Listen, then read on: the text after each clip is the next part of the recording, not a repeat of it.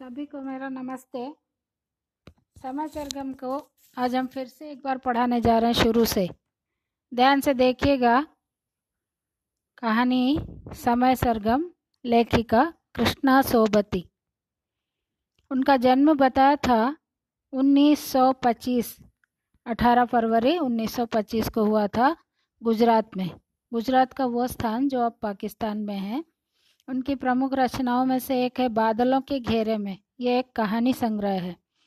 सूरजमुखी अंधेरे के, ज़िंदगी नामा, समय सरगम आदि उपन्यास है। उपन्यास को अंग्रेज़ी में नावल कहते हैं।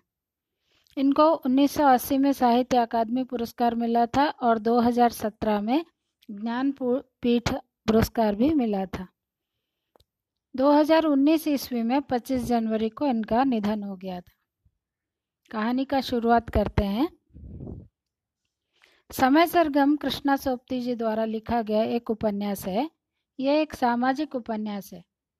वर्तमान में जो सामाजिक स्थिति है, उसका चित्रण करने में यह उपन्यास समर्थ रहा है। समाज में जैसा जैसा चल रहा है, वो एकदम प्रत्यक्ष होता है इनकी कहानी, इनके उपन्यास को पढ़ने से। समाज में स्थित बुज़ुर्गों या अधेड़ उम्र वालों को ध्यान में रखकर या उन्हीं के जीवन को ध्यान में रखकर यह उपन्यास लिखा गया है। ऐसे लोग, जिनकी उम्र हो गई है, उनका या तो परिवार है, किसी का परिवार नहीं है, कोई अनब्याह हुआ है, किसी का परिवार है, बच्चे हैं, सब छोड़ के चले गए हैं। इस तरह के लोगों के बारे में ये कहानी लिखी गई है। कुछ लोगों को परिवार वालों ने त्याग दिया है, कुछ लोगों को आश्रम में रखा है, कुछ लोग अपने घर में अकेले रह रहे हैं। लोग उनकी अवहेलना करते हैं। उम्र हो गई है, उनकी अवहेलना करते हैं, अपमान करते हैं। उन लोगों के बारे में ये एक सचित, सजीव चित्रण है। उनका सजीव चित्रण का अर्थ है, ऐसा लगता है पढ़ते समय कि वो हमारे सामने ही हैं। इसमें आरण्य और ईशान दो वरिष्ठ नागरिक हैं। यही इस उपन्यास के मुख्य नायक नायिका हैं। इनके अतिरिक्त अन्य कई लोग भी हैं। बहुत से लोगों के नाम आएँगे बीच बीच में। इस उपन्यास में वो सभी उम्र वाले लोग ही हैं ज़्यादा। उपन्यास वरिष्ठ नागरिकों की परेशानियों और जीवन के उतार चढ़ावों का चित्रण है। जीवन को एक राग के समान माना है लेखिका ने, क्योंकि जीवन राग है, सरगम है, उसी जीवन के उतार चढ़ाव, राग के उतार चढ़ाव को उनके कष्टों को, कष्टों के उतार चढ़ाव को सरगम के रूप में माना है। इसलिए इस कहानी का नाम, इस उपन्यास का नाम, समय सरगम रखा है।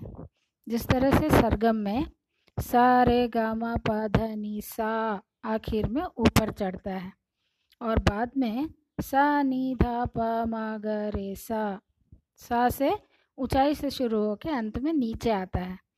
तो इसी तरह से इसको जीवन के उतार चढ़ाव के रूप में देखते हुए समय सरगम नाम रखा है। ईशान जिस अपार्टमेंट में आरण्य रहती है, वहीं वह भी रह रहा था। यानी दोनों एक ही अपार्टमेंट में, लेकिन ब्लॉक अलग अलग थे। दोनों परिचित भी थे। अच्छे मित्र थे। ईशान विधुर था। विधुर का अर्थ होता है, जिनकी पत्नियाँ मर चुकी हैं। उसके घर में बहादुर नाम का एक नौकर है, जो उसका काम करता है। ईशान को कृष्णमूर्ति का प्रवचन सुनना अच्छा लगता है। जे कृष्णमूर्ति, जड्डू कृष्णमूर्ति एक फिलासफ़र हैं। अच्छी बातें करते हैं स्पीकर हैं।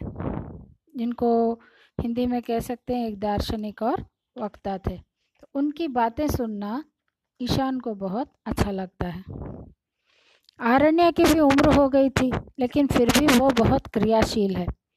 ऐसा नहीं लगता था कि उसको उसकी उम्र का कोई चिंता उम्र की कोई चिंता है या बुढ़ापे का कोई टेंशन है, ऐसा नहीं लगता था। वो खुश थी और एकदम अपने को जवान समझती थी। हर दिन ईशान के साथ घूमने जाती है। सैर करते समय आरण्या की फुर्ती देखकर सबकी आँखें उसी की ओर मुड़ जाती हैं। इतनी तेज तेज चलती है, आराम से किसी तरह की चिंता किए बिना लोग उसी को देखते रह जाते हैं। उसकी चाल ढाल में, उसके जीवन शैली में जीवन उत्साह झलकता है। वह अपने को बूढ़ी मानने को तैयार ही नहीं होती। हमेशा अपना रख रखाव बड़े शान से करती है। आईना देखकर अपने को संवारती रहती है। एक शाम आरण्य उत्साह से छाता और बरसाती निकालकर बारिश में घूमने निकल जाती है। लौटते समय ईशान के यहाँ चाय पीने के उद्देश्य से पहुँच जाती है। ईशान ने बुलाया, नहीं था यह अपने आप चले जाती है। चाय पीते पीते ईशान अपने मृतक पुत्र लवी उसका नाम था, उसकी डायरियाँ, किताबें, आरण्या को दिखाने लगता है। इसका कारण यह है कि चाय पी के आरण्य निकलने लगती है तो वो कहता है, नहीं, आज बहादुर नहीं आया है, खाना हम खुद बनाने जा रहे हैं, तुम रुक जाओ, हम लोग दोनों साथ में खाना खाएँगे। और जितनी देर ईशान खाना बनाने जाता है, उतनी देर वो बच्चे की डायरियाँ, किताबें और उसकी जो कुछ कलेक्शन थे, वो सब दिखाने के लिए सामने रख कर चला जाता है। वो कहता है, मुझे एक आधा घंटा लगेगा। दिखाते दिखाते अपने बेटे की याद में खो जाता है। जब वो दिखाता है तो वो देख रही होती है तो उसको अपने बेटे की याद भी आती रहती है इतनी देर में। ईशान कहता है, जब कभी उसकी स्कूल यूनिफॉर्म छू लेता हूँ तो लगता है कि वो कहीं गया नहीं है, हमारे साथ ही इसी घर में है। व्यक्तित्व में आरण्य ईशान के विपरीत है।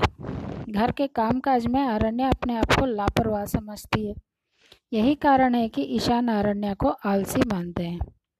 जितना अनुशासन ईशान में है, उतना आरण्य में नहीं दिखता। अकेले रहने वालों की स्थिति के बारे में आरण्य कहती भी है एक जगह। जो अकेले रहते हैं, उनकी व्यवस्था ऐसे ही होती है। घर में सब कुछ अव्यवस्थित अव्यवस्थित होता है। कोई भी चीज़ व्यवस्थित तरीके से नहीं मिल पाता। अब जैसे चाय बनाने जाओ तो कभी शक्कर ख़त्म हो गई है, कभी दूध नहीं है, कभी चीनी चाय की पत्ती नहीं है, या कभी गैस भी ख़त्म हो गई, ध्यान ही नहीं रहा कि बुक किया जाए।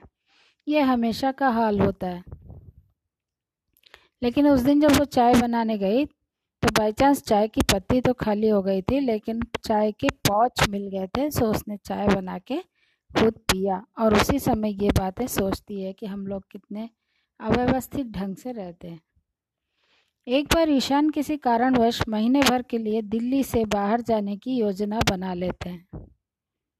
ईशान उस समय अपने घर के ताले की चाबी आरण्य के हाथ में रखते हुए कहते हैं, कुछ भी कहीं अचानक घट सकता है। क्योंकि अब हम ऊपर जाने वालों की लिस्ट में आ गए हैं। उसका कहने का मतलब है, हम सबकी एज हो गई है, इसलिए सब व्यवस्था पहले ही कर लेनी चाहिए। एक क्रिया है, जाना भी एक क्रिया है, इसलिए चेक और नकद दोनों रख दिए हैं। लिफाफे में वसीयत की कॉपी भी है, ऐसा आरण्य को बताता है। आरण्य एक बार ईशान के घर जाती है, उसके न रहते। ईशान का घर देखकर अपने आप में कहती है, घर में अतिरिक्त कुछ भी नहीं है। ईशान के घर में उसे एक्स्ट्रा कुछ भी नहीं दिखाई देता। जितनी ज़रूरत की चीज़ें हैं, सिर्फ़ वही दिखता है। वो सोचती है, मितव्ययता मितव्ययता का मतलब है कम खर्चा करने वाला। जैसे लग रहा है, जीने भर के लिए जिया जा रहा है। सुविधाओं में नहीं जिया जा रहा है। कहीं भी दुख की छाया न थी। ईशान अपने पुराने दिनों को याद करते हुए एक बार अल्मोड़ा की बातें और हेमावती कॉटेज का उल्लेख भी करता है। तभी उनकी शून्यता नामक एक साधक से मुलाकात हुई थी। वो बताता है, अरण्य को, शून्यता नामक एक आराधक, एक साधु हमको मिले थे। उन्हीं की प्रेरणा से ईशान पर आध्यात्म का प्रभाव पड़ा था। वह अनुशासन प्रिय व्यक्ति था। आरण्य को अपने शरीर का ध्यान रखने का उपदेश भी देता है। वह नित्य सैर करने को ज़रूरी समझते हैं। खाने का आधा सुख खाना बनाने में मानते हैं। उनका मानना है कि खाना बनाने, खाना खाने में जितनी खुशी मिलती है, उसका आधा खुशी तो हमको खाना बनाने में ही मिल जाता है। एक दिन ईशान अपने मित्र किशोर को देखने जाता है और साथ में अरण्या को भी ले जाता है। किशोर की पत्नी कहती है कि ज़्यादा बात नहीं करते, चुपचाप लेटे रहते हैं। आपके आने की खबर से थोड़ा उत्साहित से लग रहे थे। ईशान उनके लिए किताबें लेकर जाता है, लेकिन किशोर में जीने की चाहत बिल्कुल नहीं रह गई थी। तीन दिन बाद ही उसका निधन भी हो जाता है। जब ईशान उनसे मिलकर वापस आ जाते हैं, उसके तीन दिन बाद ही किशोर की मृत्यु हो जाती है।